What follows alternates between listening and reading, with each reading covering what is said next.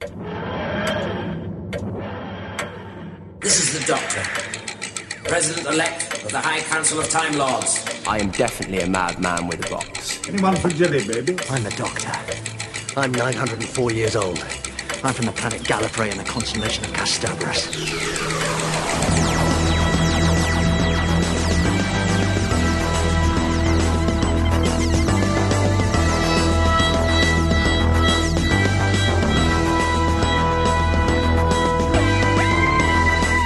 Hey, Who fans, and welcome to the Big Blue Box Podcast. My name's Gary. My name's Adam. And we're at episode 95. 95. I, for some reason, I knew you were going to do that. it's because it's I, a 5. 95. 95. 925. Oh, yeah, the old, uh, the old the old, ye old hmm. 95.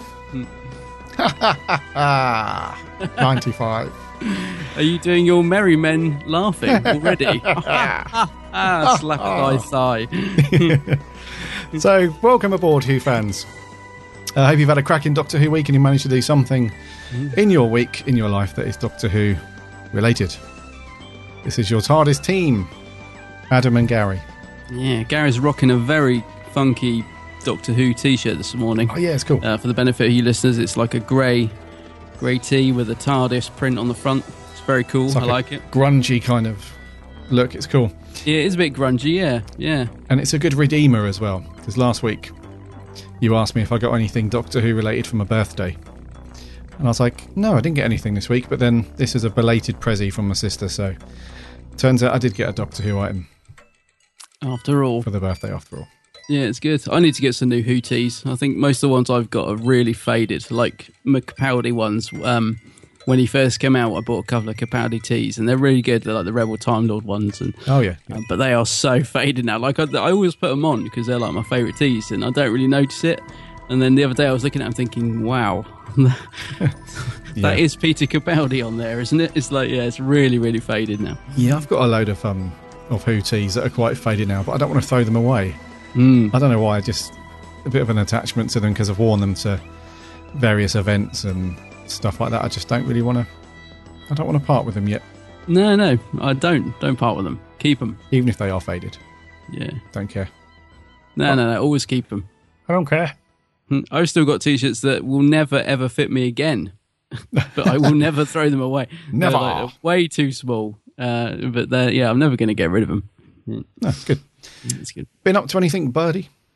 Uh, who wise? Um, not a great deal this week. I, I did pick up another TARDIS keyring um, the other day. Uh. I mean, I just can't get enough. Um, no, I think after the disappointment of the TARDIS Funko Pop keyring, I spotted this like um, sort of plasticky, vinyl one in Oh, yeah. HMV, and it's very yeah, it's just a bit different. Uh, it's a two ninety nine. I just like the look of it, so I thought, no, I'm going to get it. Uh, it's one of those things I think when you you just buy something because you have to buy something. Doctor. Do you know I mean? I was just out thinking I need to, I just need to get something, and it was cheap. Um, and uh, yeah, I actually really quite like it. I love those little vinyl keyrings, so I bought that. Um, and uh, yeah, apart from that, not too much else. I did start watching. In fact, I've just finished watching. Sorry, the Who Addicts reviews um, Kapow vlog. Uh, that they've they've just put up, um, which looks like a really great little convention. I, I really enjoyed watching their, their vid of that. So uh, that was cool. Uh, they met Katy Manning and Colin Baker. Oh yeah. Uh, it's literally just gone up this morning, but um, yeah, I recommend watching that because that was that was good. Um, but it just made me every time I watch a convention like that, I'm just like I want to be there. Do you know what I mean? I'm just Yeah. thinking, oh, when's my next convention? And it seemed really laid back. Like they were chatting to Katy Manning for for like for ages, and she was really really nice. Um, and they were allowed to get photos at the table and film it all, and it just seemed so relaxed and and all that. I just thought, It yeah, did look good. Yeah. yeah, I Yeah. do want to go to something like that. But um, yeah, I haven't got any conventions lined up. I'm still hovering over the London Film and Comic Con. Um, but I was I was saying to Matt from Who Addicts, it's just when I start adding it up, like twenty quid to get in, twenty five for an autograph, twenty five for a photo shoot. There's seventy odd quid gone just to get in and meet one celebrity. I'm just like, I don't know. I just every time I go to book it, I'm just like, oh, not yet. I, I just keep putting it off. But um, I haven't got any other conventions on the horizon as yet. Um, no, I mean that was going to be one of my things when uh, stuff I've been up to. That's one of the things I've been hovering, just exactly the same as you, really. Because I think we mentioned it last episode or the episode before about buying a ticket for it. Yeah, that's and right. we said, yeah. you know, we'll end up buying a ticket anyway and stuff. But I still haven't. I'm still going on there and hovering over and like, eh, I, Exactly. yeah, because um, I think just the same as you and everyone else. It's one of those things where if you can, you kind of get your mind over that initial payment, like twenty quid, right? Fine, I'll just do that. Mm. But then, like you, it's like, yeah, but then you've got you need to jump on a train and get into London or whatever, or pay for parking if you're driving um, to do that bit, and then you've got payment for photos or autographs, whatever, and then there's stalls, and then you have to get lunch, and so it does work out to be a fairly, you know, a fairly um, expensive day if you do if you make the most of it. Oh, definitely. I, mean, I worked out I'd, I'd easily go. I'd go way over 100, 150, perhaps more easily if I Yeah. if I go. And I know I probably will go. Um, but you Yeah. know, I could probably go on holiday for that. yeah, that's like a long weekend away somewhere. It's It good. is. Um, but I know there are people that do that, that that do it on a very very minimal budget. They buy their ticket and they go and just hang out. You know, that's Yeah. it. They don't do anything like that. So that's quite cool. But Yeah. I'm I can't really. I mean, I suppose I could do that, but there's. I want to go to actually meet somebody and get an autograph and a photo and Well, I'll tell you who's there who's great, who is also reasonable, and I don't think you've met him, is uh, Frazer Hines. Have you met Frazer? no. He's a he's such a nice bloke. He's only he's like ten pounds for an auto, ten pounds for a photo, which is That's very good. very reasonable. I mean that's that's more like it. Hmm. Um, and I've met Frazer a couple of times. He's such a, a genuinely nice chap. Yeah. Um, I'll be popping over just to say hello to him that day because uh, yeah, he's really nice. And you haven't met him, so uh, that'd be good. Yeah. So it's just that. Yeah, it's just you know, biting the bullet, booking the ticket, and then doing it. Well, I think we're just being a couple of wimps about it at the moment. Yeah, I think we it's just need getting to do near. it. Is it where are we? It's this end of July, isn't it? So Yeah, yeah, like five, six weeks away. yeah, We just need to man up, buy the ticket, and just get on with it. and do it. Yeah, Either that or just stop moaning about it. yeah, that's it. Because listeners are probably both. like, come on, you guys. If you know, just either book the ticket or shut up. I'll probably Basically. buy the ticket and then just keep moaning about, oh no, I spent a fortune. Oh dear. Well, you have been watching a lot of One Foot in the Grave recently. So he Yes, might have rubbed off on you. Yeah, exactly. Yeah. Yeah. I was bad enough before I started watching it. Yeah. Yeah, so I've been, yeah, I've been doing the same thing, buddy. Um, hovering over that button. Uh, I've re-listened to the Tenth Doctor Adventures again. Oh, you have. I have, yeah, really, really like it. Really, really, just a, a great, uh, a really well written few stories there, and um, and the more I listen, more I listen to um, uh, David Tennant and Catherine Tate on audio, it's just such a great extension of their stuff that they did on the actual show. It's um, and like we said many times, it's like they haven't been away. They've just gone straight back into it, and it's just great. So listen to that another time. Um, yeah, not much else really. Haven't No, had- no, I haven't sneaked into the Who shop this week. Wow. No, not this week. We were trying to work out. I was saying to to to my partner, I was like, "How does Gary get to go to that Who shop so much?" Because we were like, we're saying, you know, he doesn't live that close. It's like because I, I was saying I really want to go there um, after we've been chatting about it so much, and I was just yeah, it's just thinking you you're not that close. You sort of, I think you must find excuses to get out to that part of London. Um, well, the my wife is from that part of London. Oh, is she? She's from oh, Bethnal Green, so she likes to go over there now and then and just have a have a walk about and have a look about and a walk about and Yeah. um, she just enjoys being in that part of town. And there's obviously she likes going to Westfield, um, you know, uh, Westfield East, that shopping centre. So she likes going there. So whenever we go to that, and I, I think it was just coincidence, we just had a few weeks where we had a couple of quiet Saturdays or Sundays. We're like, yeah, just jump in the car and go over there, Westfield, and then "Oh, we're quite close to it. So it'd be rude not to swing by and, and have a look. So that was it. I probably won't go now for a few weeks or a couple of months, but No, that'll be Yeah. it now for it. That's it. You got your fix. yeah, You got your selfie. You're done. got, yeah. Um, uh, I'm in Liverpool this weekend.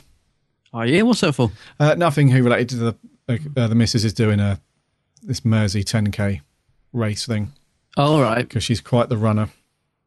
So I might see if I can find if there's any uh, geek shops up there. If there's any, if they're a Forbidden Planet in Liverpool, Oh, I don't know. Actually, there might Oh. be an FP International. Yeah, I will check it out and uh, there must be something up there. Yeah, pay them a visit and cause some trouble.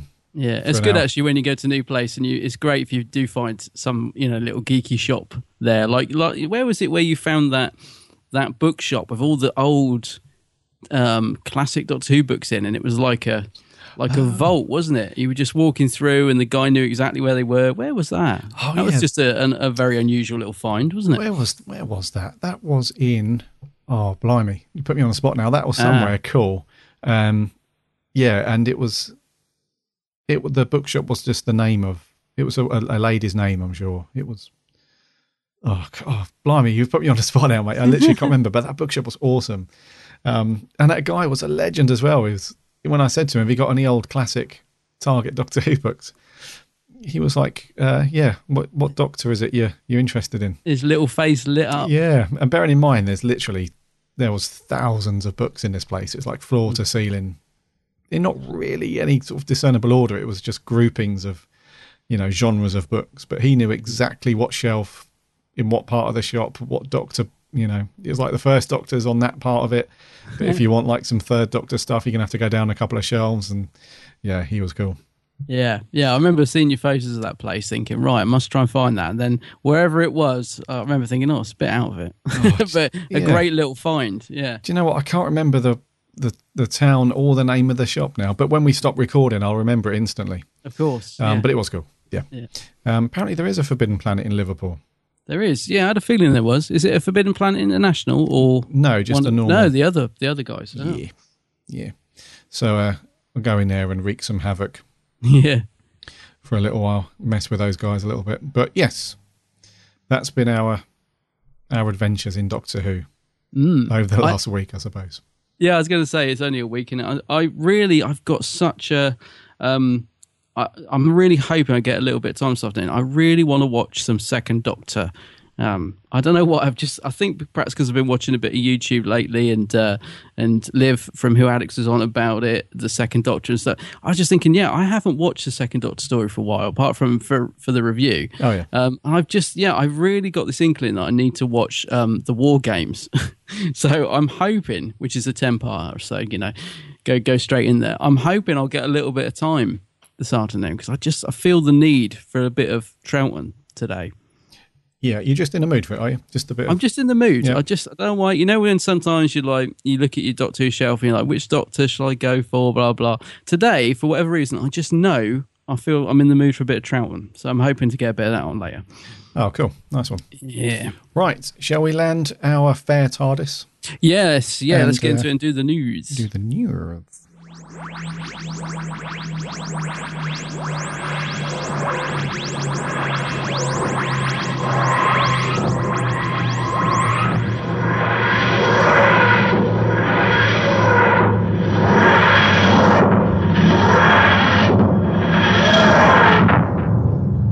Right.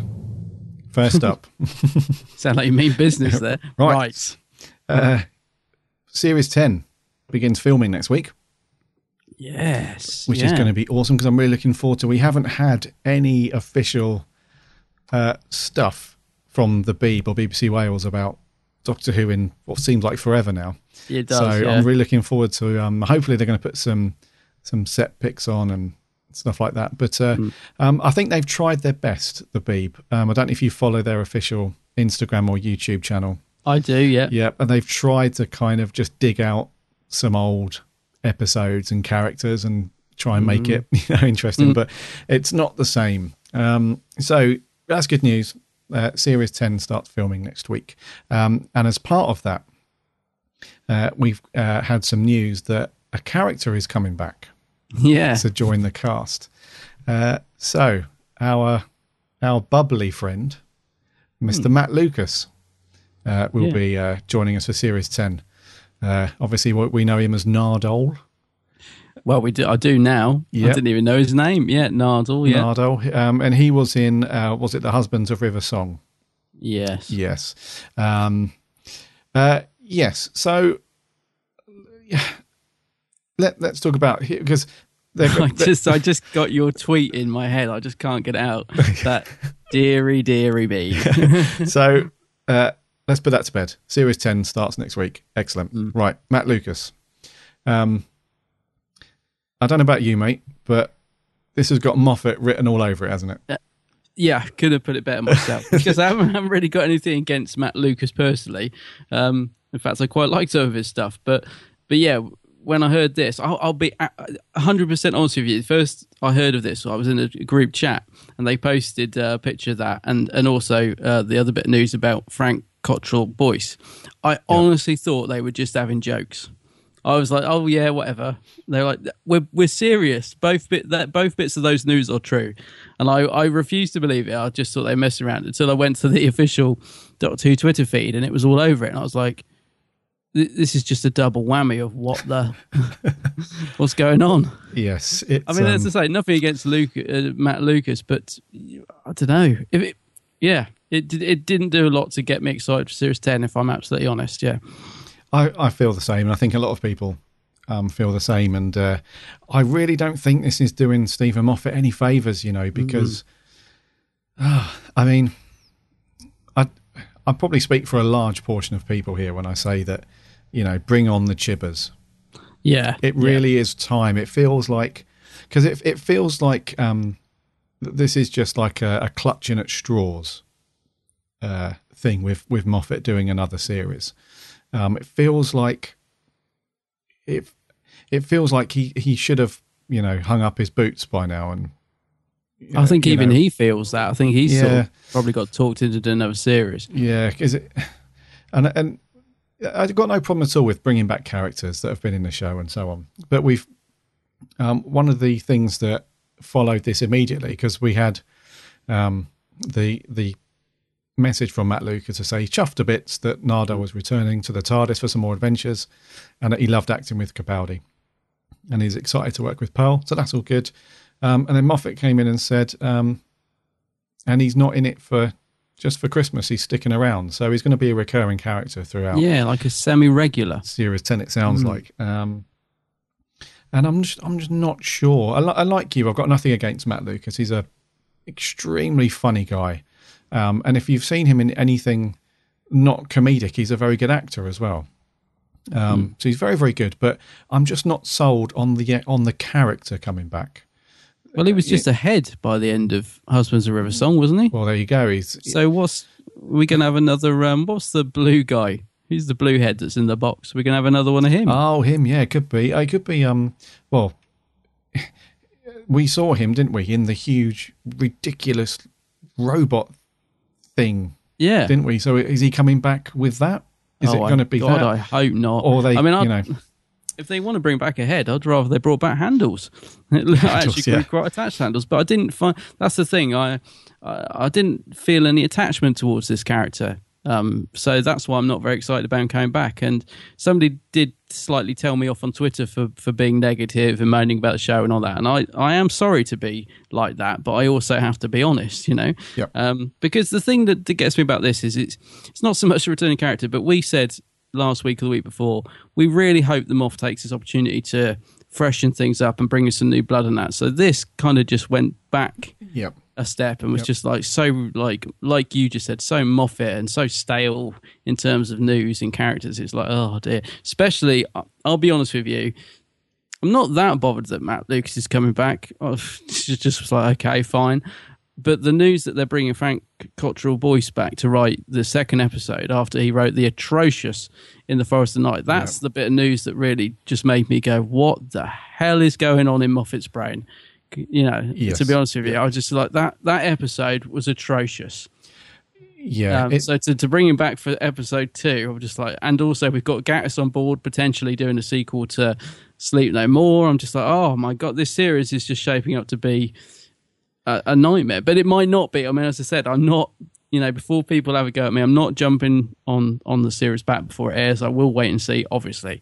But yeah, I don't know. Things are just looking a bit skew-if to me at the minute. No, I think um, I, I think if any of our listeners who have listened to us for a decent amount of time now will know that um, we're not just going to sit here and you know and pretend everything's cool when it's not, um, and it isn't cool. This is not cool because um, the the um, all the reviews and the feedback from the audience and stuff like that. you know, they like I said last week, they know which episodes are strong, which ones are popular, which ones are not really sitting pretty with fans for various reasons. So the fact that they've brought back, uh, uh, you know, writers to, you know, who wrote some of, you know, some of the two worst uh, episodes from Capaldi's era, just doesn't bode well. It just doesn't feel like It almost You know? feels like he's sticking up two fingers to us, as if to say, "I'll, you know, I'll do what I want." But but the thing is that there are characters that our fans are screaming out to bring back. I mean, if if that had been an announcement on Monday that Captain Jack was coming back, Yeah. I think there'd have been a very different reaction. Of onto- course, uh, yeah. but, you know. Obviously, not everyone loves Captain Jack, but but it is a character a lot of us, including myself, would love to see come back. absolutely. You know, but yeah, I don't think anyone expected Nardole uh, Yeah. to be that announcement. I mean, there's a, I've got a certain level of respect for for Steven Moffat for basically just doing what he wants to do, you Yeah. know, and not and not just paying, you know, not just doing what the fans want, because sometimes you can fall into a bit of a dangerous um, pit with that stuff. If you're just always, you know, you know, Fan service. fan service basically, yeah, Yeah. you know, that can lead to, you know, just storylines a bit fluffy and too fan servicey, as you say. Um, so I've got respect for him for basically just sticking to his guns and, and doing what he wants to do. And, you know, we're not being like overly, you know, too negative about it. We're not saying this is like the worst thing to happen to Doctor Who, but it, ju- it just feels like this latest series is not going in a direction that a lot of fans would, you know, necessarily would hoped for. So you never know. It might. It could be a stroke of genius. It could be. It could end up being like cracking series and and all that stuff. So we'll, we'll wait and see. But uh, right now, it just feels a bit. Yeah. I was going to say a lot of people have, have mentioned Catherine Tate, haven't they? They said, "Well, hang on, you know, everybody was in uproar when Catherine was announced, and yet she went on to be brilliant." And I will agree with that. I mean, I was one of those people that, that when she was announced as full time companion, was like, "What?" And yet she's probably my favourite New Who companion. I thought she was fantastic. yeah. So, yeah, I will hold judgment. There is one thing I am confused about though: is they're starting filming, and the Moffs writing episode one. But aren't they starting filming the Christmas special? Is episode one the Christmas special? Does that mean Frank Cottrell Boyce is writing the series opener, or I, don't, I just don't quite get? Because presumably they're filming the Christmas special first. Um, so I'm I'm not quite 100 percent sure what's going on there in terms of who's writing what and, and, I and what, think what they're they are. filming. I don't think they are. I don't think they're filming the Christmas special until later in the year. See, I've heard they've already filmed it, but I don't think so. No, I wouldn't have thought so. No, Could no, I'm just a little but- bit confused. Yeah. Yeah, but anyway, I think Moffat's writing both. I think he's writing the Christmas special and uh, episode one. I would assume so. Yeah. Yeah. Okay. All right. Well, we'll, we'll wait and see. Uh, moving on to other news, then. Uh, everybody's favourite mathematical space genius is is returning next year. Um, I am, of course, talking about Adric. Uh, not to the series, though. He's returning to Big Finish for three new audios. Um, with the well, with with what I consider to be a great TARDIS team. I know uh, some people don't agree with this, but um, I love this team. So we've got obviously Peter Davison as the Doctor, uh, Nyssa and Tegan, so Sarah Sutton and um, uh, Janet Fielding. So yeah, we've got the four of them back together, the classic TARDIS team for three new Big Finish adventures uh, coming in 2017. I think fairly early on. I think they're scheduled for around about um, February time. I think something like that. But uh, yeah, well, we- I mean, I, I, I don't know about. I know you find Adric a bit of, a bit of fun. I know you don't hate him like some people. Um, I'm really looking forward to this. Are you really? I am, Good. yeah, because um, as much as I dislike some of uh, Adric's um, uh, shenanigans uh, Well, he he can sort out a robot, out, you know, with one kick. with one kick, yeah, yeah. um, he's not too good against the ladies. Remember when he um, uh, he tried to uh, upset, uh, is it Tegan? And he ended up just tripping over and knocking himself out Oh, that is hilarious. Looking That's ridiculous. Doomsday. Yeah. Four to Doomsday, that's right.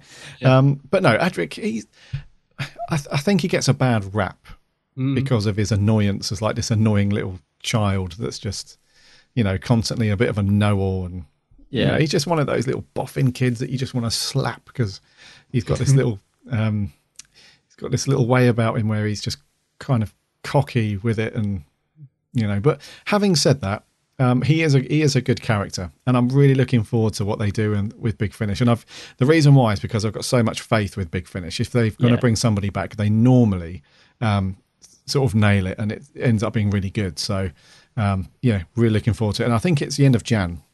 Oh, is it in Jan? Yeah. yeah. So that's going to be good. What about you? You looking forward to this one, or are you a bit? I, like, I, no, no, no. I am. I, I actually really like Adric. Uh, I'd sort of love to hate him. I have a real love hate relationship with him. I, I don't know. I always find it really amusing when he's on screen, and yeah, I, I, I like the character. So I am I am happy about this. Um, also, I've got the Fifth Doctor box set that they did. Oh, I was going to say last year. It might be might be older than that. Um, but yeah, the Fifth Doctor box set that Big Finish did um, with this same TARDIS team a little while back. Um, and I really enjoyed that. I, I thought it was great, and obviously Adric's quite sort of central to that um, that box set. So yeah, I am looking forward to these. Um, we're getting three, as I said. So the first one, the trilogy, it begins with Starmen, the Starmen, written by Andrew Smith. Uh, followed up with the Contingency Club by Phil Mulryne. Would you say? Is that it? Mulryne, Mul- yep. Yeah. And then uh, the trilogy concludes with Zaltys by Matthew J. Elliott. So yeah, three three new stories coming your way, featuring the classic Fifth Doctor TARDIS team. I, for one, am looking forward to them. Yes, it's going to be good. Yeah. Uh, last up in the news, um, uh, Doctor Who uh, is being uh, nominated for an Emmy Award for the Yeah, first yeah. time ever. Yes, first time in fifty three years of history of Doctor Who. That's quite something, actually. That's cracking news. Yeah. Um, and uh, uh, it's going to be, um, uh, well, the show itself um, isn't up for nomination, but Peter Capaldi is for his role as the Doctor. Right, um, yeah. In the category of Best Drama Actor um, from the episode uh, Heaven Sent. Um, which is great because that was a very, very good episode. It was very good. and yeah. it shows Capaldi at his, some of his best, some of his best as the Doctor and his best Mm. acting. So um, I would say this has got a relatively good shot. Um, I'm not sure um, what else it's up against. Uh, let's have a look.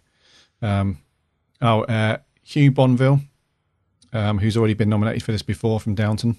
Danton. Yeah. Downton. Um, Timothy Dalton. Uh, Oh. Tom Ellis, Michael Sheen.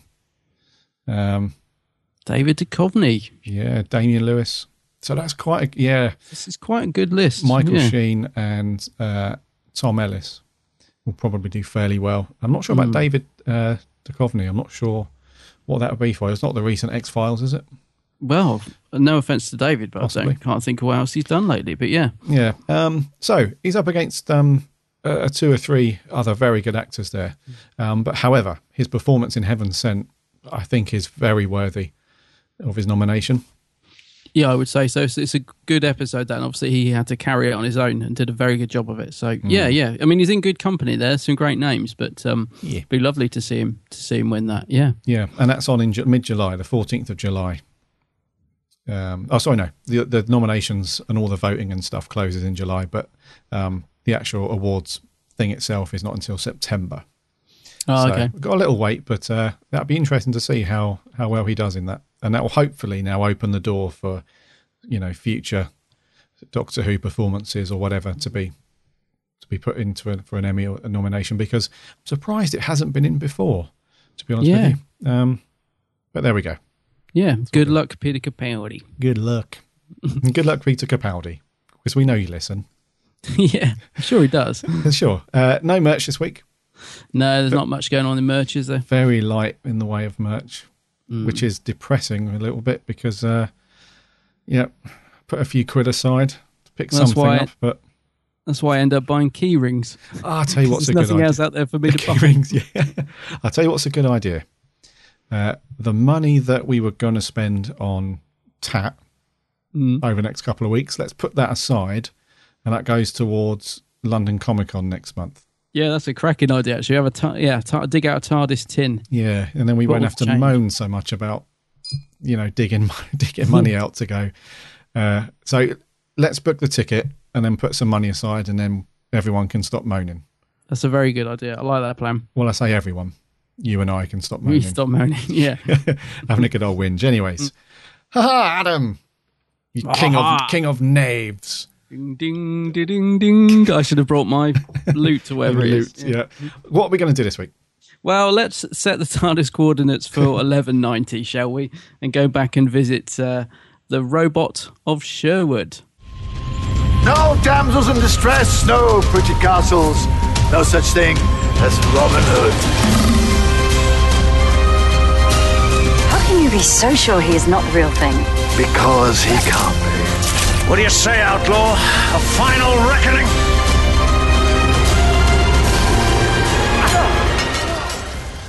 Interesting one this week. Um, now, there's a reason why we didn't do this when the series was going, wasn't it? Um, why didn't we do this? I don't know. I thought you was about to tell me because I was going to say, yeah, well, I don't think I was a regular at this point. I think Weren't I you? sort of jumped on mid series nine, and um, there were a couple of weeks where a few of them got missed out before I jumped in. I think, Really? yeah, Okay. I think I joined like on Flatline or something like that. I, mean, I can't quite remember. Oh, of course. That's right. Yeah. Yeah, so this one sort of got got missed out along with a couple of others. Yeah, Oh, that's right. Yes. Um, now, you and I have spoken about this one a few times, haven't we? When, Yeah. we, when we've referenced other episodes, and we've normally said, "Well, it can't be as bad as Robot of Sherwood," and it can't, you know. um, so, I'm really interested to see what your thoughts are on this one because Yeah. I've only seen it once, and that was when it was actually went out um, mid-series. And Oh, I- okay. And I watched it again. I literally watched it this morning over, Oh, right. over breakfast. yeah. So it's fresh in my mind. Um, so yeah, this was back in September 2014. Wow. Uh, written by Mark Gatiss and directed by Paul Murphy. And um, yes, uh, what are your th- are you, for the benefit of the listeners? Um, I can just see Adam's face over Skype, and he's very expressionless at the moment. I'm not getting much from him. So uh, overall, dude, what are you feeling? Oh, I was, I'll tell you what, it's because I was waiting for you to give the little synopsis. That's why I was waiting for you to say. So this is about blah blah. Um, well, I, I don't mind it actually. I, it's not. Um, Oh, I okay. I, think um, I don't love it, but I, I don't think I sometimes think I get this confused in my head with "In the Forest of the Night." Funny enough, All right. which is ridiculous because I think it's just because they're both in a forest. They're both forests, yeah. Because yeah, I sort of often think of this as being really bad, but actually it's not. I don't think it's that bad at all. Um, Right. I don't think it's great, but I, but I do like some of the humour in it. Um, yeah. Before we sort of get into it heavy, I'll just say that I think it's a easy watch, but um, but pretty unsubstantial. right, right. Yeah, that's my feelings. But I don't mind it. Okay. I thought you were going to go a bit dark side there. For some No, no, reason, I no. had this thought in my head that you were going to destroy it immediately. No, no, that's no. That would be in the forest of night. I Right, detest that. But no, no, no. This one, it's it's all right. Yeah. What about you? Um, I've got to um, kind of echo what you're saying, really. I think um, it's one of those, I wouldn't say it's a Marmite episode where you either love it or hate it. I think there's there's things in there that are enjoyable, and um, the the concept is is really good. Um, it's it's when I when they announced it. I remember when they announced the storyline for it. It's like a few months before they filmed, or a few months before the episode went out, um, that they were going to do a Robin Hood story. I was like, wow, that's that's bound to be good. You know, such an iconic character. Um, you know, they can't screw that up. It's bound to be good. Um, but like you, I just found it a little bit like, yeah, that was pretty pretty good. It was all right, but it wasn't terrible. It wasn't bad. Um, it's just sort of plods along at a reasonable pace and um, doesn't really do much. There isn't really any No. one big event to draw you into. There's no there's no build up really. There's no one thing that you know climax. You know, great story, but yeah, it just plods along and finishes as quickly as it started. Really, Yeah, um, and that's it. it's, um, it's got a really cheesy ending. Oh, I mean, it, it does. ending, it just yeah. it just sort of wraps up. Like I said, it's just wrapped up. Everyone's jolly, and mate, he shoots that arrow to the sky. Da da! Oh my god. Um, but yeah, I, I just I don't know. I just um, I found it an easy enough watch, but I did find it lag in the middle. Like I was thinking, it got to sort of halfway through because I, I think this starts off really well. Actually, I, I love the sort of first probably 10 minutes of this. I really enjoy the, the beginning. Um, so, you know, you got the spoon fight with the Doctor and Robin, I think is great. Uh, it's a really nice little little way to start the episode. Um, I love all the stuff going on with the Doctor where he doesn't believe the merry men are real and, and the dialogue going on there where he's ripping out the hair and he says, Oh, good job you're fake because otherwise you've got so many diseases you'll be dead. And he's like, But I am real. He's like, Goodbye. I, lo- I love all that. I think the first 10 minutes of this is really nicely written, really good fun. Um, and yeah, then I don't know, it just seems to, as soon as they get sort of locked up in the cell and everything, it just sort of really seems to plod after that. And then we get to the ending, which is one big cheese fest. Um, and, and the bit with the arrow Oh, is blimey. just ludicrous. It kind of really takes the edge off. So yeah, um, I just think it falls it falls a bit flat this one, but Hmm. but I think it starts off pretty decent. Yeah, um, and just to give uh, give everyone a recap very briefly on the story, then it starts basically with the Doctor asking Clara, "What does she want to do?" Um, and she essentially says, um, "I want to go and see Robin Hood." Yeah. So the Doctor tries to convince her that he's not real; he's just folklore, legend. Um, they land in Sherwood Forest and immediately bump into Robin Hood, surprisingly. um, and then from that point on, it's because the Doctor um, has always thought that Robin Hood is a fictional character from books and so on and so on. He then he's then on this endless quest. It seems like to prove that he's not a real guy and something's not right and all the rest of it. And then um, we find out that um, it's an alien spacecraft has crashed down, disguised itself as a huge castle. Um, the sharing, the, I was going to, I was going to say the sheriff of Rottingham then, but that's from um, that spoofy Robin Hood film, Men in Tights. Made, oh right, Uh, yeah. the sheriff of Nottingham um, is in control of these robots, and he's taking all the gold from the villagers because for some reason this spaceship requires gold in order to repair the whatever system's broken within its engines. Um, is that right? It requires gold, doesn't it? yeah, sort of. Make, they got these big circuit chips that Yeah. they're making, circuit boards they're That's making, right. aren't they? Mm. Yeah. So it has to be gold. So the villagers are getting robbed by the sheriff um, because these robots have basically said, help us mend the ship, and then you can take control of it, you can take over the world, all the rest of it. Yeah. Um, and while this is all going on, you know, Robin Hood, Robin Hood and his merry men trying to stop it, um, along with the Doctor and Clara, and they eventually do in the worst way possible. Um, and then that's it. So it's a quite a good, uh, on paper, it's a pretty good story. Yeah. Um, I can imagine like the concept is really cool because they could have gone with a very typical um, classic Robin Hood uh, story where the Doctor, you know, looks up to him as this great character and his merry men, and you know, it's all that. So I really like the twist that you know the Doctor hates Robin Hood immediately, and there's this very fun. There's there's this very fun um, uh, bantering, as the Doctor puts it, uh, between him and Robin Hood, and they're constantly arguing, and he's you know he just doesn't like him at all. So that's a nice twist because normally, if you look at any other story or film or whatever to do with Robin Hood, he's always like this very he's he's almost like the knight in, in the knight in shining armor and saves the day, and everyone looks up to him.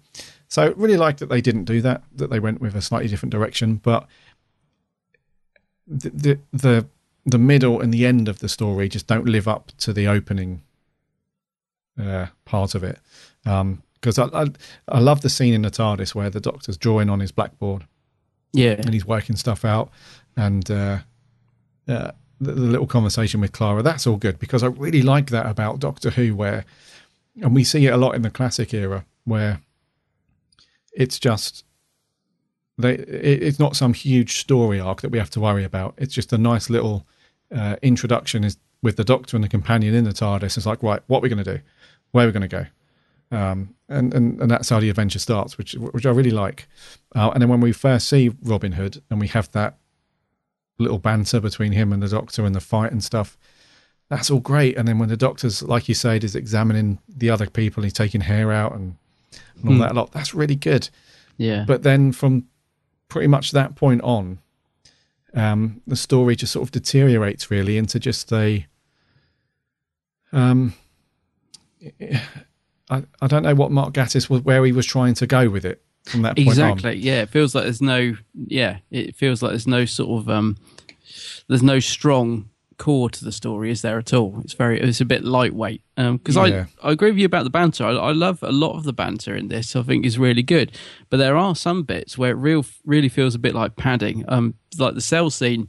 There's some good bits in there, like when they knock the keys down. That's great, you know, and they're fighting over the keys and knocking down drain. Love that bit. But some of it just goes on and on and on, and you're sort of thinking, oh, you know, the story isn't moving on. Yeah. Um, but we just yeah. So I do like so, a lot of the banter in this, but I feel perhaps there's just a little bit too much Yes. um, in the cell. I was just you know they needed the story to be moving on a bit there. I Yeah. thought. I mean, I do. I absolutely adore the scene with the doctor pulling out the spoon and having the sword fight. I mean, I don't know where Mark Gatiss got that idea from, but it's, it's brilliant. Um, and and the fact that the doctor pushes him in, you know, using that you know, sort of backwards flip, and and that then Robin uses that backward flip to defeat the sheriff at the end. That's a lovely piece of writing there. I love that.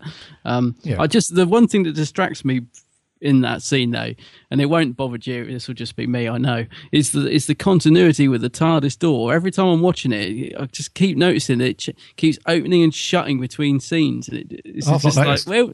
Yeah, well, no, that's what I mean. It's just one of those silly little things. I noticed, like the the train not moving in um Ah. in uh, Mummy. It's like one of those things, but it does every time I watch that scene. I just keep looking at the TARDIS door, thinking it's open one minute, shut the next, half open the next. It keeps changing all the way through that scene. Terrible continuity. Yeah. but um, but it's a great scene. I love it, and he chops the button off the Doctor's jacket and all that. That's cool. It's Yeah. it's brilliant. Yeah, I love it, and uh, Capaldi definitely does give him. A very sly middle finger in that scene, doesn't it? Absolutely. There's There's no way no- yeah. getting around it. He definitely slipped that in there. Yeah, and I like that. It's cool. Yeah, that's um, it's it's completely obvious, isn't it? You you Yes. can't hide it at all. He actually does gives him well. the finger. You yeah, he. Um, glove on. Yeah, it's brilliant. Yeah, I, I can I can imagine that a conversation between Mark Gatiss and Steven Moffat was loosely along the lines of, "I've got this really cool story about Robin Hood. It's not what you're expecting. I'm going to put a twist on it, and it's basically going to be about uh, the Doctor completely hating Robin Hood, trying to disprove his existence, Yeah. um, and them two arguing very funnily between. And I think that's just the core of the story. It's about the Doctor and Robin Hood this continuous back and forth and arguing and which is very funny some of the times when they do um sort of prod and mock each other and and that sort of stuff is very funny and um peter capaldi does it very well um with tom riley who plays robin hood. Really really good stuff. Um but there's nothing else going on really because the robots are very um not very threatening really. They're, They- they're they- a bit weak, aren't they? yeah, I mean, they come across as a little bit threatening at, at the beginning when you first, um, when they first melt that guy down who's sitting Yeah. next to, um, uh, I think it's Marion in the end, isn't It's it? It's Marion, yeah. yeah. Um, so that's quite good. But from that point on, they get defeated way too easily Well, Um, with the tray. with yeah. the gold trays and stuff. Yeah. Um, so the, the so the the alien threat isn't really a threat. Um, That could have been you know. used quite a bit more, Mm. actually. Now, now you mention it, because I I do like the design of those guys. I think I like I like the the head design and, and Yeah. stuff. I think that's pretty pretty good, actually. And I really like the the purple laser that they use. Mm. It makes a cross on people. That's you know that's quite a powerful image. You know, it's pretty good. Yeah. Um, and uh, and I also didn't find um, uh, the sheriff particularly threatening. He's very. Uh, do you know what I think? It's because I'm so used to seeing, um, you know, Ben from Miller. uh, from Prince of Thieves, um, Oh. uh, Alan Rickman Yeah, from Prince of Thieves. I think because he's so he was such a bad, nasty guy, and the sheriff is supposed to be like that. Uh, this guy was quite forgiving, really. He didn't really. The only time he really got his hands dirty was, I mean, he he kills a villager at the beginning, yeah. you know, and I thought, wow, this guy means business. But after that, he doesn't really do anything. He just, you know, he talks a lot. You know, he's very calm and collective. his and talk- beard. yeah, and then he has that fight at the end, which is quite cool. But Mm-hmm. other than that, he just doesn't he doesn't do it for me, Ben Miller. No, I don't mind his performance, but he's just it's just another example of, of Doctor Who getting in a, a guest star and doing absolutely nothing with Yes. him. In fact, he's hard. He's not really in it. Um, I do think it's a shame. I'm going to mention this now so I don't forget it. I do think it's a shame that they didn't reinstate the cut scene when they released this on on Blu-ray because Oh, obviously yeah. it's it's fairly important to the plot. You know, basically the scene they cut was where the sheriff gets his head cut off, and it and it's revealed he's actually a robot as well. That's right. Um, so we don't get that scene. It wasn't shown when it aired, um, and it and it wasn't put back in for the DVD release, which is a shame because the reason it was cut was to do with things, events happening in the news at the time. That's right. So there's no reason that they couldn't have put the uncut version on the on the on the DVD release. It's just laziness as usual um, on the BBC's part. So yeah, I, I don't know. It's it's a little scene, and it, I think it should have been in there because it's it's quite important to know that he is a robot.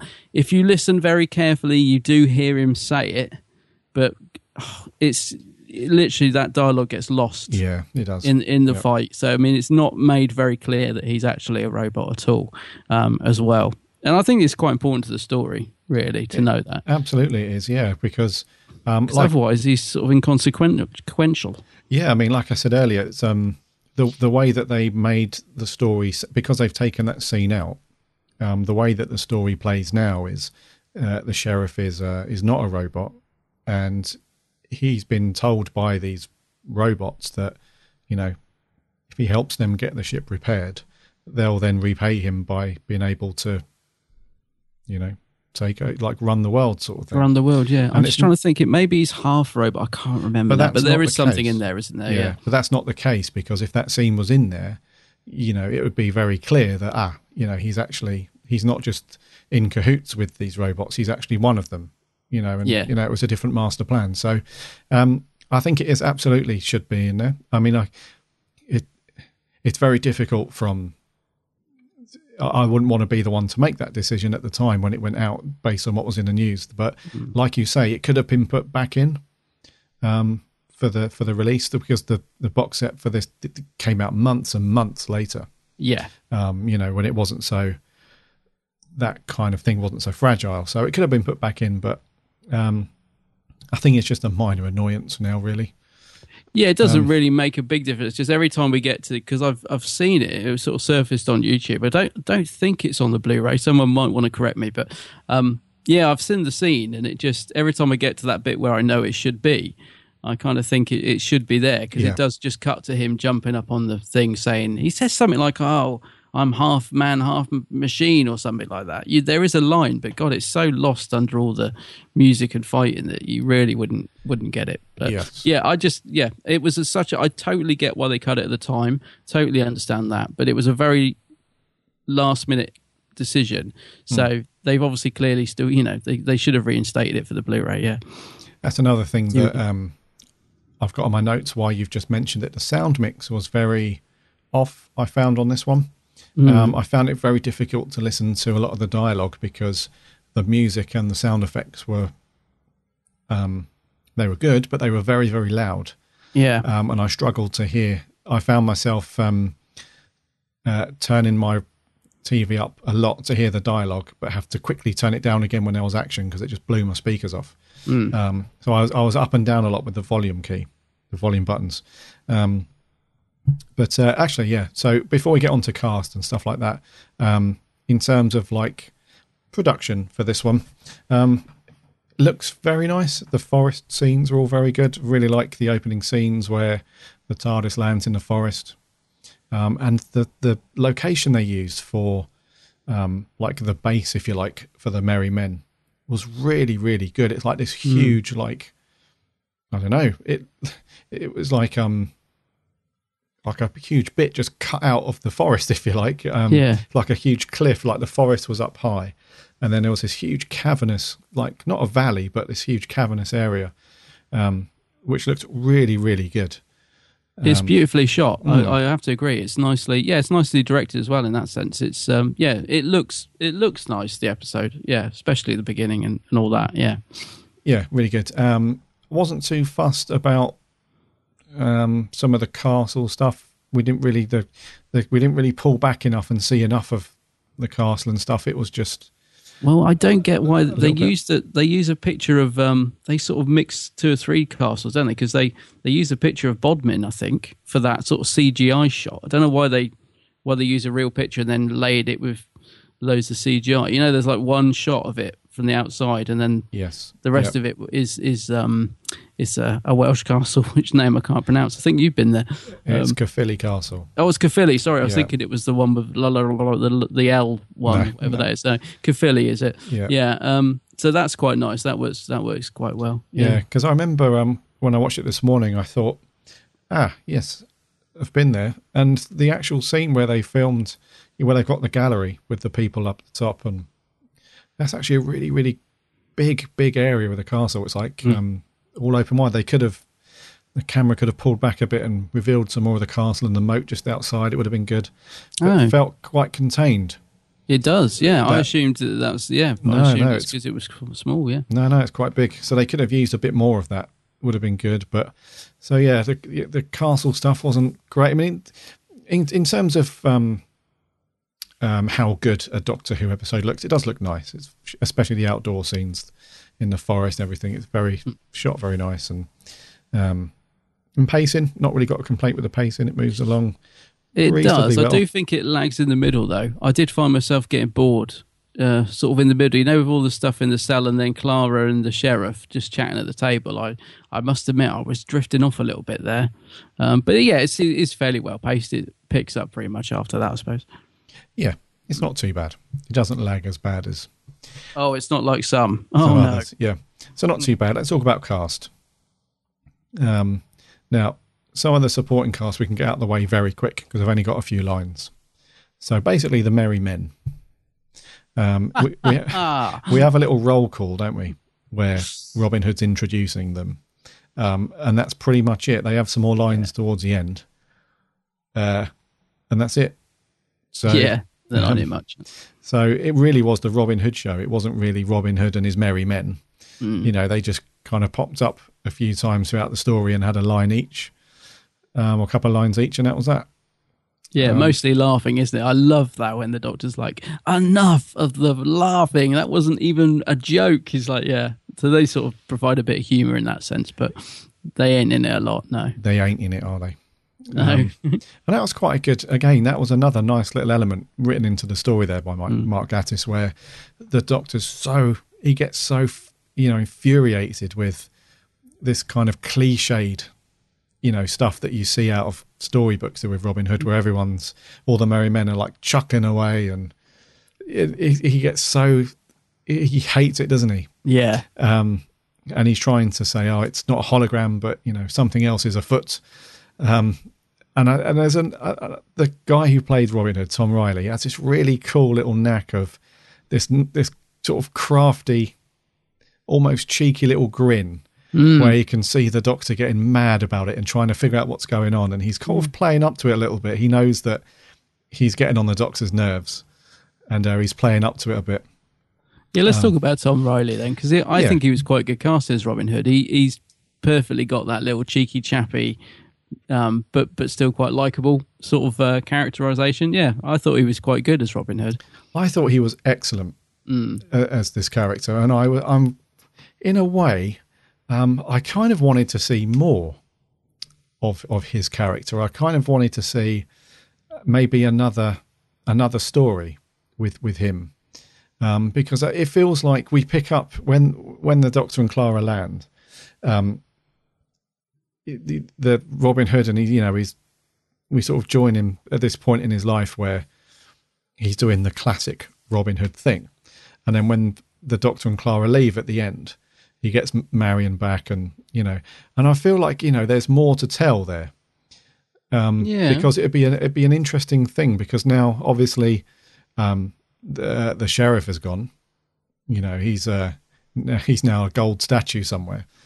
um, so it'd be interesting to see how where they would go with that without the other classic elements because um, I think at some point in the story um, when Clara's having a conversation uh, with the sheriff, um, he says to her that the he's going to take on the King of England, but before that, he he he killed someone else who was quite powerful um, in the area. Who was the guy that um, was it Saint Peter or no uh, Simon Peter?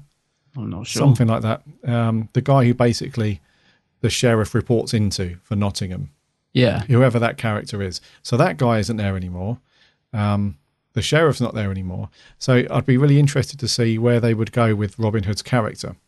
Um, and purely based on Tom Riley's performance, I, I don't know. I just felt like after the episode ended, I was like, well, you know, I know what the Doctor's going to do next, all that stuff, but I wonder what Robin Hood and those guys would do next. So I really wanted to see more, and I know that's never going to happen, but I really want to. Well, I don't know the way Moffat's going at the minute. Anything could happen. Oh god! um, yes, he could pop up, couldn't he? It- it- well, no, yeah, Numerous he could. times. He'll probably bring back um, Friar Tuck. Right. But yeah, I don't know. I, I, I did think he was good casting. I really like the performance he gives. It's good, good, good interaction between him and Capaldi. Um, I'll, I'll, I'll be honest with you, I'm not too bothered about seeing him again, but uh, but I wouldn't mind if if we did. Let me put it that way. Yeah. Do you know what I I I enjoyed his performance more? His interactions with Clara, Oh, okay. believe it or not, um, because I found, um, like I said, the stuff between him and the Doctor, I found that really funny, and that was really good. But especially the scene at the end where he's talking to Clara before she goes in the TARDIS. Um, I found that really that's a lovely little written scene there where Clara's saying goodbye. And he's not being that typical Robin Hood that we'd seen throughout the episode to that point.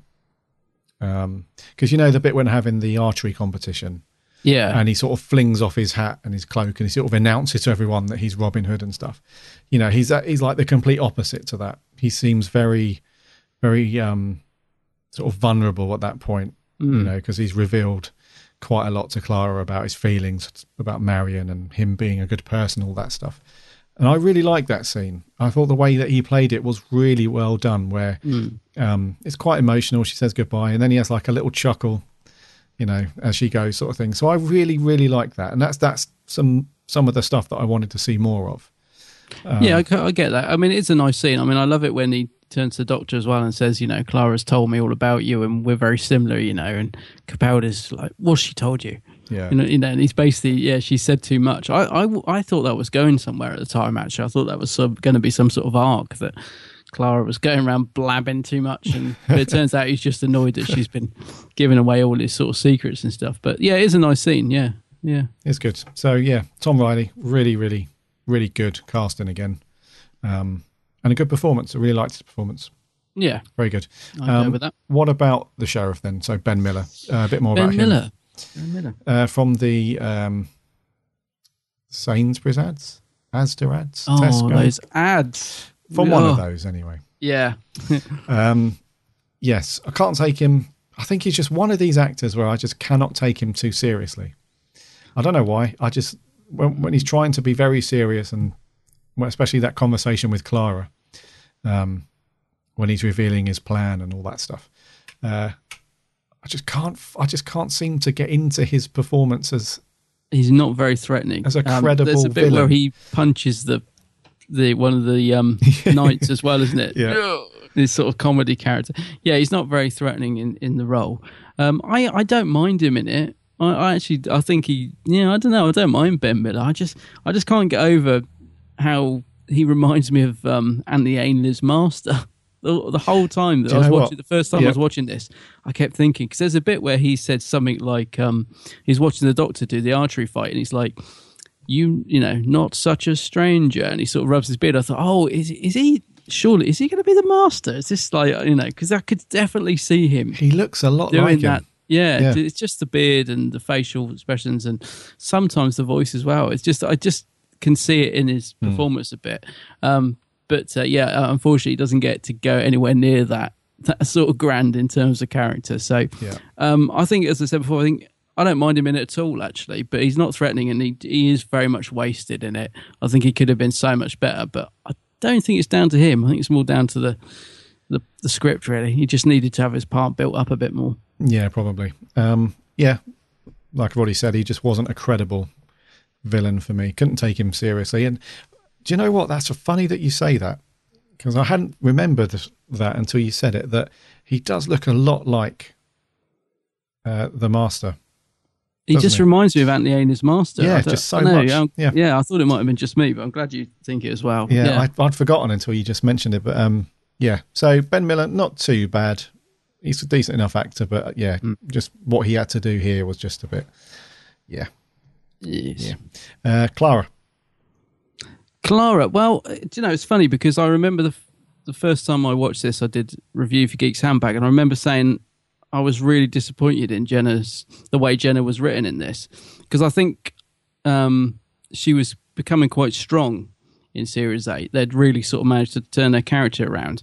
And I felt in this, she'd gone back to se- sort of Series 7 Clara. right? I didn't feel like that this time.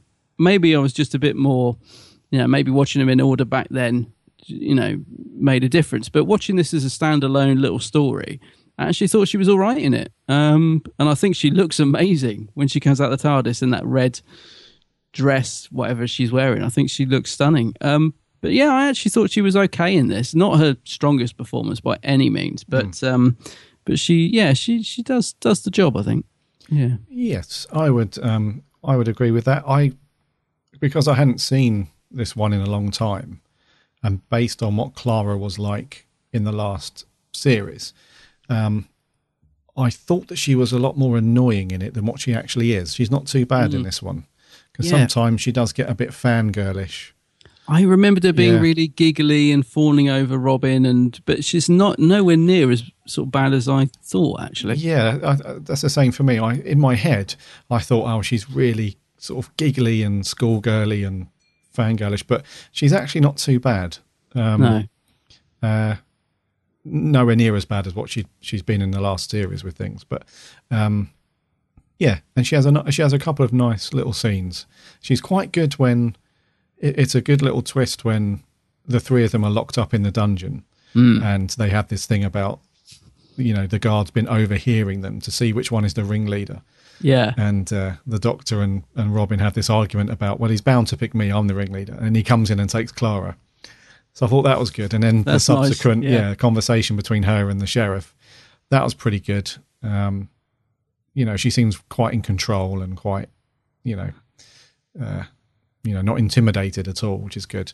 Um, and she has some other nice little things, and yeah, I, I, th- she was just you know, she was pretty good, and I'm I'm glad that she didn't go down that road of being too giggly around Robin Hood, and you know, this whole big romantic. You know, they could have done, you know, the big romance thing where she fancies him, and yeah. you know, that, they could have gone too far. But no, I thought the balance was pretty good.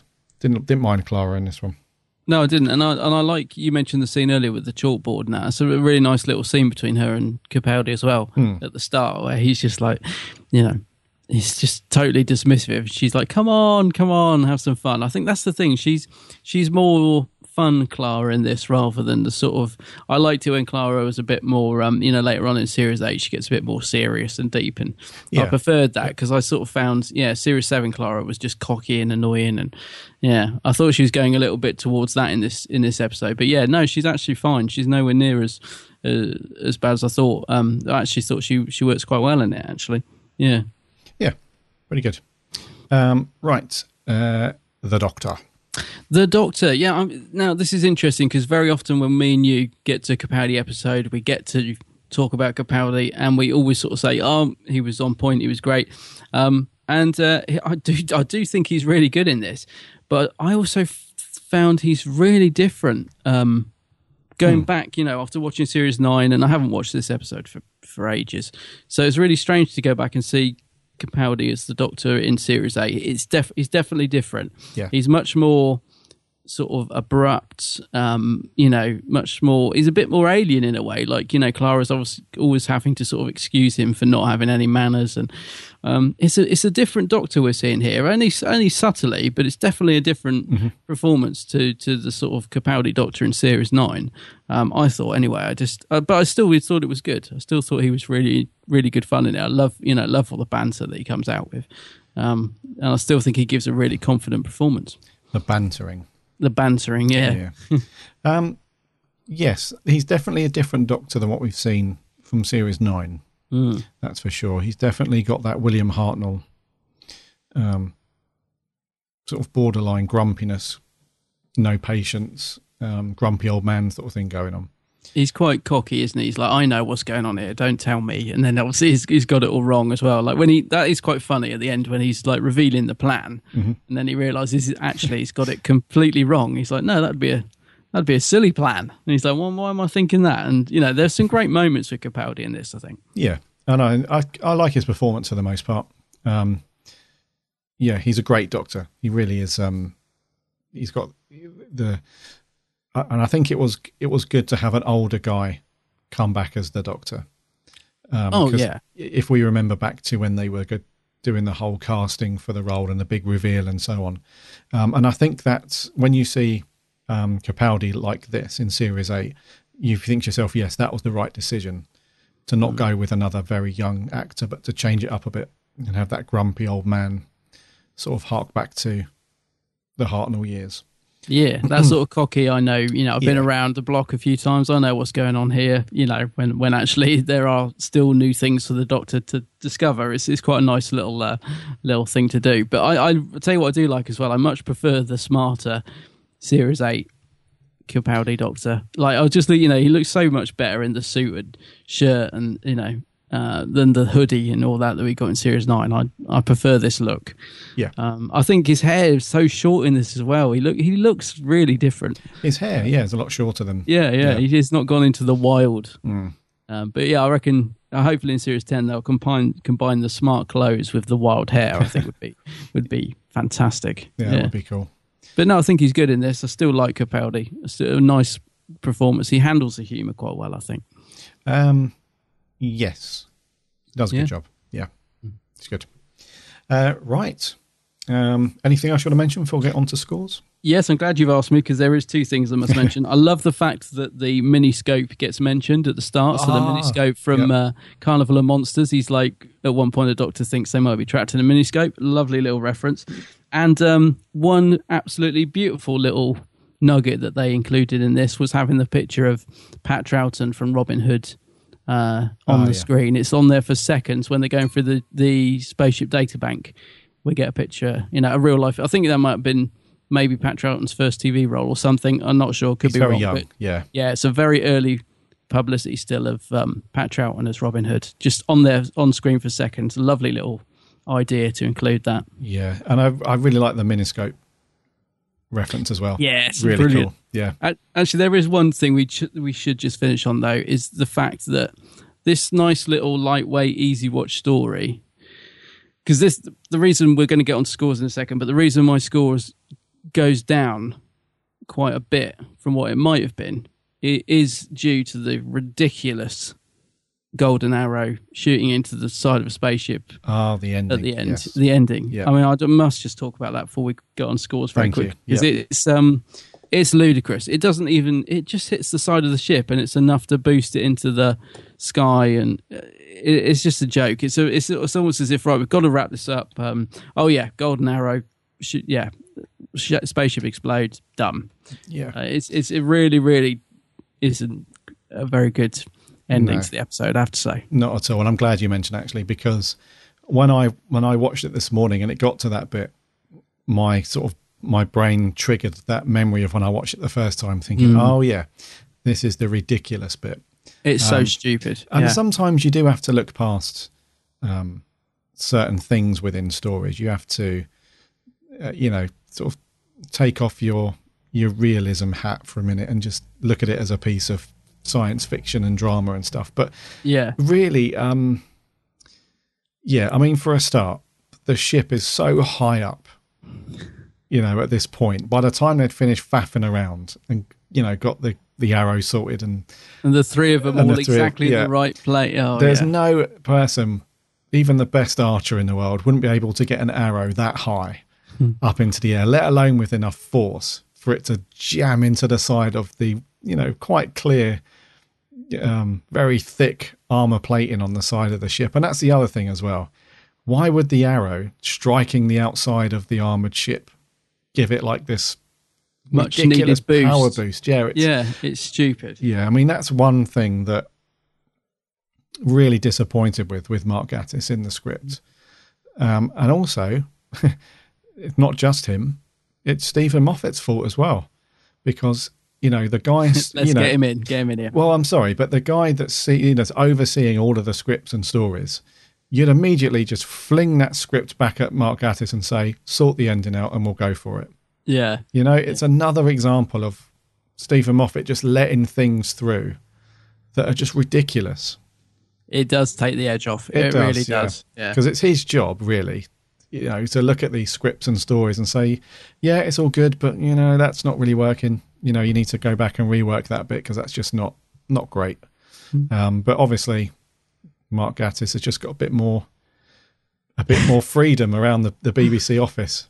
Um, I'm just laughing because I've got this vision of the Moff hunched over a bar somewhere right now, just flicking peanuts at a mirror, just with his head in his hands, thinking, "Oh, what?" Just like, well, I'm just getting so much dick. but it Um, is true. It is true. I know. It should. It should. They could have. It didn't need it. It didn't even need it. They could have just said like, "Reach maximum thing. Let's go." And it, it just didn't need it. Yeah, and um, uh, a funny little story that um, I li- literally just recently finished reading Andrew Cartmel's book, The Script Doctor. Just finished it, and there are numerous occasions in that book where he had scripts through, even to the point where they were going into production, um, like two weeks after like the the last bit of the script had finished, and he had just pulled the plug. He'd be like, "No, you know that that story is not going ahead with Yeah. that particular element in the story because it's ridiculous.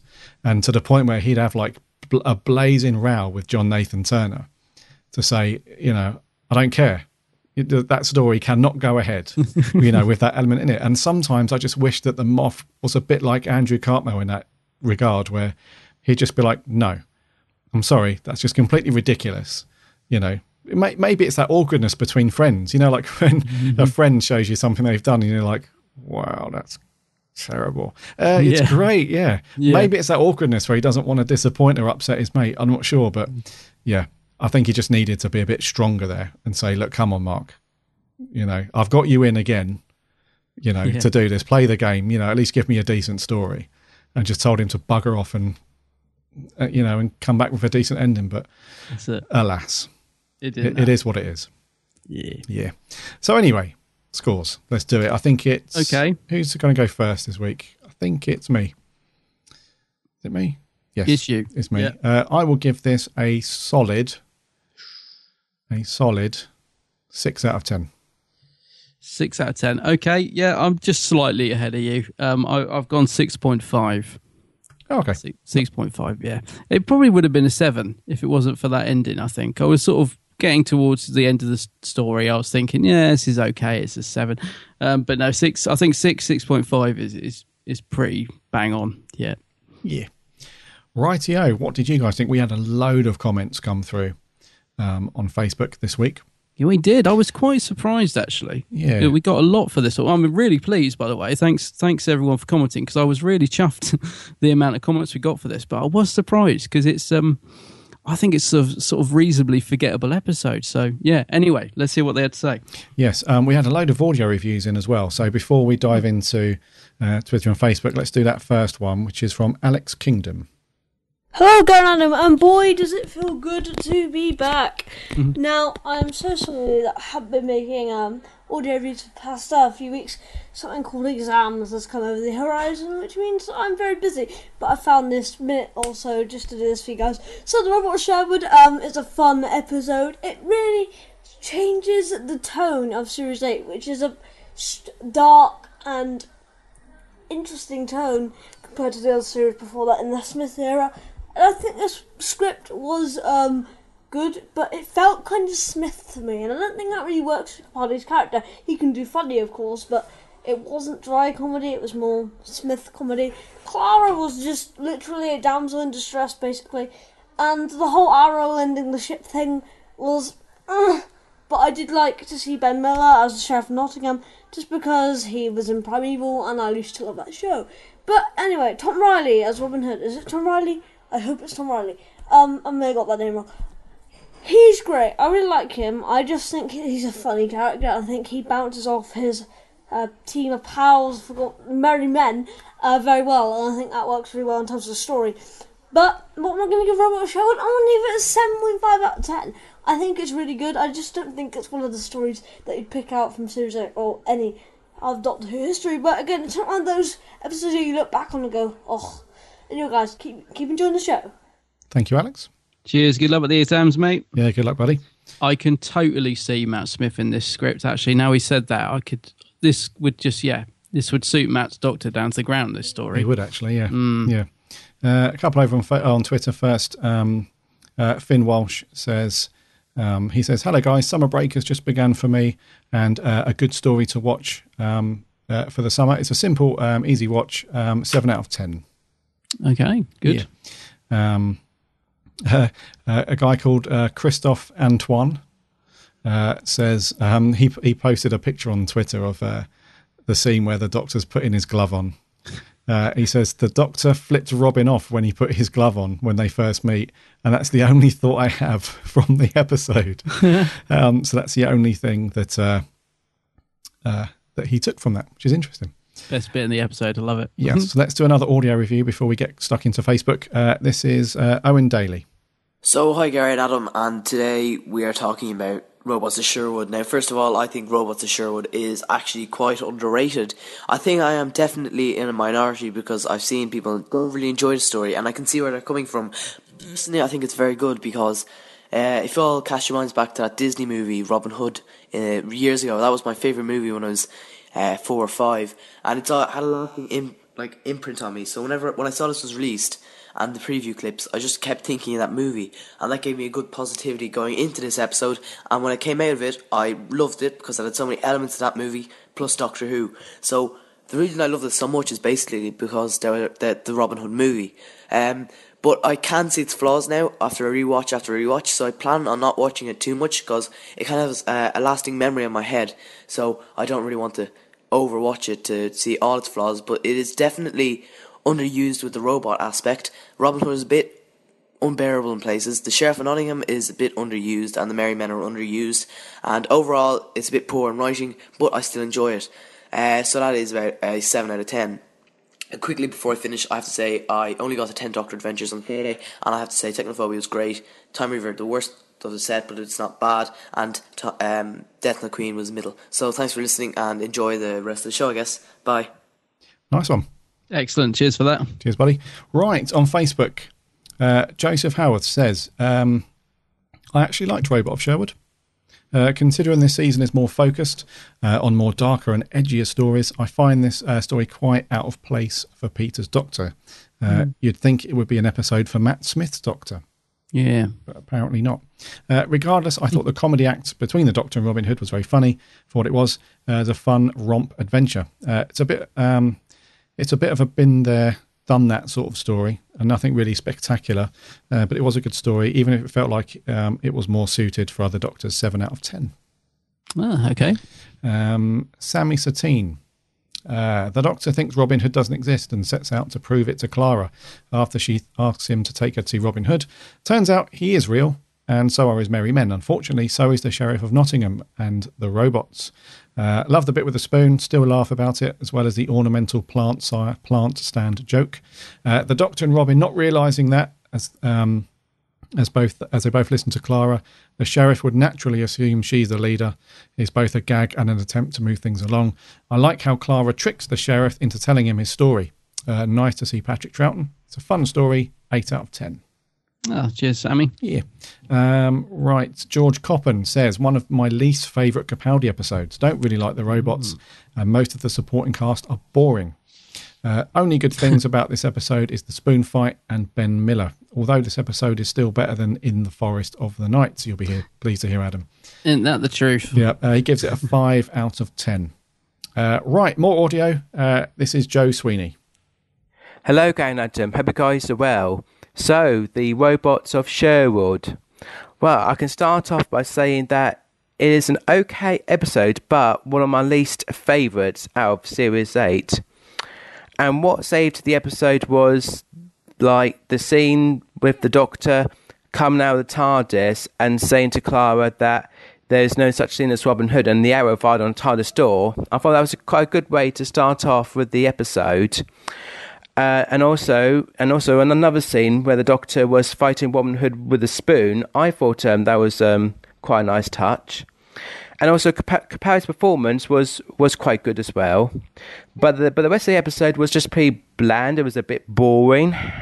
Um, and also the robots didn't look that very scary or or or feel very th- th- threatening. And also, Clara was annoying. And also, the jokes between um, the Doctor and Robin Hood sort of dragged on a little bit. So, overall, okay episode, but not that very enjoyable. So, I'll give a score of um, 5 out of 10. Hope you enjoyed the podcast, guys. Speak to you soon. Take care. Bye bye. Thank you, Joe. Cheers, Joe. I, I do love that scene with the arrow, actually, that you mentioned. That is great. When the doctor first comes out so confident and he's like, no damsels in distress, distress no pretty castles, no Robin Hood. It's, it's nice, nice scene. Uh, let's keep the train going with the audio. This is Matt Rowney. Hey there, Gary and Adam. I hope you two are well. Now, The Robots of Sherwood is a really, really strange episode for me. I dislike it the more I watch it, and I think the reason for that is because I just see the flaws the more and more I do watch it. Now, it's very likable, it's very enjoyable. It's an episode you can sit down on a Sunday afternoon and just enjoy. Um, it's got that likability about it, and I think the Doctor is great in it as well. I think the, the chemistry and the dynamic he had with Robin Hood worked really well. They were so similar yet different at the same time, and even Ben Miller was good as the Sheriff of Nottingham. He could have easily have crossed over to being a bit too theatrical, a bit too panto-esque, but he didn't, apart from the odd moment. So you know the characters were great, but it had that typical Mark Gatiss problem, and that's the narrative. So many flaws that just become more apparent the more you watch it. The whole gold thing. I didn't get that as a motive for the Sheriff of Nottingham. Um, you know, the way he was saying, I want to take over Nottingham, then Lincoln, then the world, you know, that made no sense at all. And the ending just frustrates the life out of me. Number one, how does the Doctor, Robin, and Clara know that one golden arrow would be just enough gold content to get this ship out of the atmosphere? How do they know that? How do they know that that's going to work? Secondly, how, I, I don't care if you're Robin Hood, you cannot shoot an arrow through that much length of space without wind or anything hitting it and it hitting that exact part of the ship. And three, how does hitting a ship with an arrow up its gold content anyway? It's like Gatiss got to the end of the script and thought, crap, I need to finish this, I'll make this up, it'll be fine. No, Mark, it's not fine, and this is becoming so apparent in all your scripts, you just cannot finish them off. So for me, the Robot of Sherwood, it's frustrating because it has the potential to be a really likeable and enjoyable one, which it is to an extent, but the narrative, and especially the end, lets it down. So I'm going to give it a generous 6 out of 10. Take care, guys. Some really good points there, Matt. Yeah, I, I do agree with a lot of that, actually. And so does Billy, his bird, by the sound of it. Yeah, especially about Mark Gatiss not being able to finish off a story hmm. that well. Because I find that his scripts and his stories, they start very strong, Yeah. but the ending is sometimes a bit weak. So, um, yeah, good stuff, Matt. Uh, right, back on Facebook, let's rattle through some of these. Lewis Palmer. This is why this is one that I really enjoy as a dumb, fun, turn your brain off story. Mm. Uh, it's a nice, light- light-hearted romp, which I always like to break up the series and offer a chance of pace. I always enjoy the Doctor and Robin Hood interacting with each other. Uh, they're really funny to me. I'm going to give this an eight out of ten. Really enjoy it. Cheers, Lewis. Mark Atkinson. It was okay. A strange sort of tone for the darker season eight, and the gold arrow business at the end was almost unforgivable, but it had some funny moments, and Clara looked beautiful. Uh, 6.5. Cheers, Mark. Kira Knight. Uh, I really enjoy it. Um, with the banter being both cheesy and entertaining, uh, more my humour than Moffat's innuendos. Uh, there are familiar Gatiss issues like the Doctor and companion not doing that much, but it works. Uh, great quotes like "You bony rascal," and uh, "Do people punch you in the face when you do that?" Yeah. Uh, overall, seven out of ten. Cool. Ben Smith. Uh, I think this one gets an unfair rap. Uh, it is what it sets out to be a simple, funny story. I like the portrayal of Robin Hood, and the bickering with the Doctor is humorous. Uh, the, ro- the robots and Sheriff aren't anything special, and the Golden Arrow conclusion is disappointing, but overall, uh, it's just a very fun episode. 7 out of 10. Uh, Adrienne Porter, I really love it. It's one of those episodes that grows on you over time, possibly one of Mark Gatiss's best episodes for Doctor Who. Uh, Greg Mm. Toby, uh, modern Who's answer to a Holmes like pseudo historical. Uh, thoroughly enjoyed this one. We need more episodes like this. Spoons at the ready, 9 out of 10. Spoons. Uh, let's do our second from last audio. This is Daniel Fox. Hello, Gary and Adam. Hope you're both well. So, Robot of Sherwood. Uh, I actually don't think this episode is that bad. I do think the humour in it is actually kind of yeah, actually quite suited to the Twelfth Doctor. Uh, although the spoon scene does feel a bit out of place for me. Um, but I do like a lot of scenes in this episode actually. Uh, for instance, the scene where Clara tells the Doctor and Robin Hood to shut up because they're shouting. I think that's quite funny. Uh, as for Robin Hood turning out to be real, I'm not too sure if I like that or not. It does feel a bit, almost a bit fairy tale like. Um, but I will overall give it an 8 out of 10. So have a good show, guys. Excellent. Thanks for that. Nice one, Daniel. Thank you very much. Um, right, a last few on Facebook. Um, where did I get up to? Um, Greg Toby. Right. So Callum Johnson says, "Bad story. I like this Robin. I like this Robin Hood. Turned out to be real at the end, but the golden arrow was a bit ridiculous. So Mhm. four out of ten. Callum MacArthur. One of my favourite things Mark Gatiss has ever written. Love Doctor and Clara in it, um, but what I don't like is all uh, the promotion. They said um, she wasn't going to be sure about the Doctor, but apart from that, I give it a seven out of ten. Okay. Uh, Danny Brown, uh, for me, definitely a low point in Series 9. Um, not one I would ever really go back and watch. I think he means Series 8. Yeah. Uh, Gatiss pens another weak story and the plot never gets going. Although saying that, performances from the cast are mostly good. Um, 5.5. Mm. And lastly on Facebook, Eugene Glover says uh, there is there is this moment in one breath where Clara, having doubted the new Doctor, realizes that the Doctor would be there to save her, and for and for her that moment when the Doctor reveals that he is standing behind her is the moment Twelve becomes a Doctor to her. It's all very dramatic and designed uh, to make that moment happen for the audience too. Um, but it doesn't not for me anyway. For me no matter what the divided opinion on robot of sherwood the moment when 12 says i am the doctor and this is my spoon is the Mhm. instant became is the instant capaldi became the doctor for me. It was at that moment the fun returned and i could see the doctor in capaldi's characterization. Uh, for that moment if nothing else i will always have a soft spot for robot of sherwood and the rest of it was quite fun if mostly harmless. Gives it a 7 out of 10 Yeah. I see where he's coming from with that, actually. Yeah. Yeah. Uh, last audio clip. This is Jay Kent.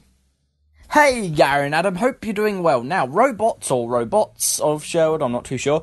I actually like this episode a lot. While it might not be perfection, it's certainly one of the good ones in Series 8 and arguably one of the best by Gatiss. It's a nice, light-hearted episode with a easy to follow plot, which is perfect for a family audience. The idea of Robin Hood being real only to be forgotten about in history, I think is a splendid idea, and the parallels drawn between him and the Doctor are really well done. I will say that it felt as if they were trying to save budget by not actually showing anyone getting incinerated by the robots or anything, and powering a ship with an arrow in the hull makes next to no sense, but I like the charm and quirkiness of the whole thing. The banter between the Doctor and Robin is certainly a highlight, and this will always be one of those episodes which makes me laugh. Overall, I give it a good old 7 out of 10.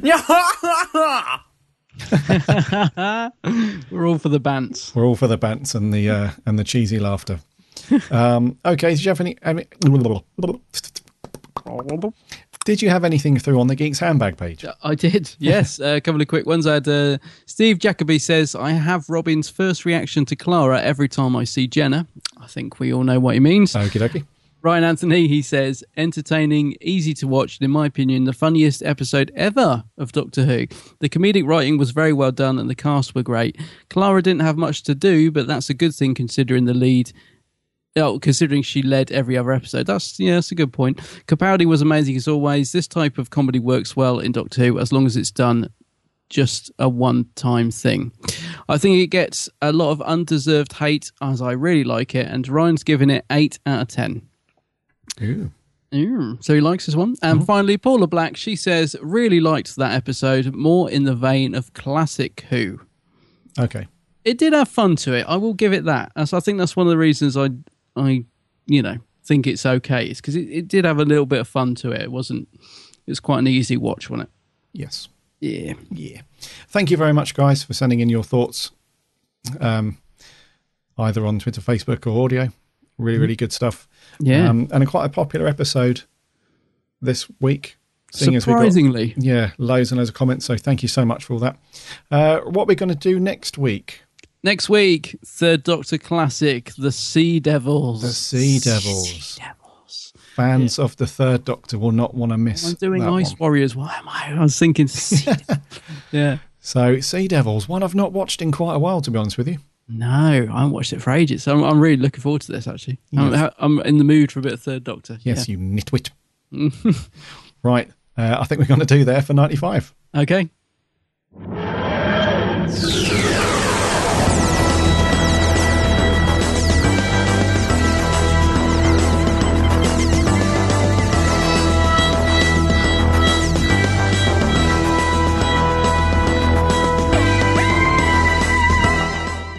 Thank you, thank you, thank you, thank you for sticking with us for episode 95. That was all good. Some interesting news this week. Yeah, some good news. Good news? Well, I don't know about good news. Some good bits of news. Any No. news is good news. I'm looking forward to the filming pics. I hope they're not all locked in the same uh, Face the Raven set, repainted for the third time Oh, studio. yeah. Let's let's have some location pics. Yeah. Indeed. Let's go back to a good old quarry, Oh yeah. shall we? Can't be a good quarry. Can't beat a good quarry. Many quarries in Cardiff. I'm not sure. There's a few. Yeah. There's a huge one somewhere. I think it's more of a mine, but you'd look pretty good. Anyways, thank you for your thoughts and comments. As like I've said, the show would not be what it is without all of our listeners very uh, uh, taking time out of their day or evening or morning, whatever, send us your thoughts. So that's all good. Really looking forward to your thoughts on next week's show because we haven't done a third Doctor story in quite some time. No. What was the last one then? Go on. You normally tell me. Yeah, in fact, we Claws of haven't, Axos. we haven't done one this year. Oh, yes, we have. Yeah, Claws of Axos. Sorry, you are Claws of correct. Axos, yeah. back in March. So that'd be good. So um, yeah, send us your thoughts. Um, a tweet, a Facebook post, whatever you like. Um, and if you're going to send in an audio clip, that would be fantastic. But just please try and keep it to roughly a minute long. Roughly. When I say roughly, like if it's a minute and 10 seconds, that's fine. But if it's like four minutes, that's not roughly a minute. no. Yeah. So head over to the website www.bigblueboxpodcast.co.uk. You can listen to all of our previous episodes, plus you can link off to Twitter, Facebook, and Instagram and all that stuff. Um, and you can also subscribe to the show in iTunes. And if you are an iTunes listener, you could give us a rating or a review. That would be swell. That would be awesome. Thank you very much. Remember to check out Adam's channels, The Geek's Handbag on Facebook and YouTube. Yeah, I've actually managed to start filming a new video this week. Oh, cool! It felt good. Felt good to get that camera back out again, and Yeah. yeah, yeah. It didn't feel so good when I put the stuff away though, because I'd realized I was doing some stuff with steelbooks, and I managed to s- scratch them while filming. So yeah, I was a bit of gutted. But yeah, there's a new vid on the way Excellent stuff. Sometime soon. Yeah. So check out Adam's stuff. It's all good, all good stuff. Um, and I've said stuff four times now. But I liked the word swell. It's swell. swell. There's a word we should use more. He's doing swell. Swell. Anyways, let's wrap this up. My name's Gary. My name's Adam. And remember, and...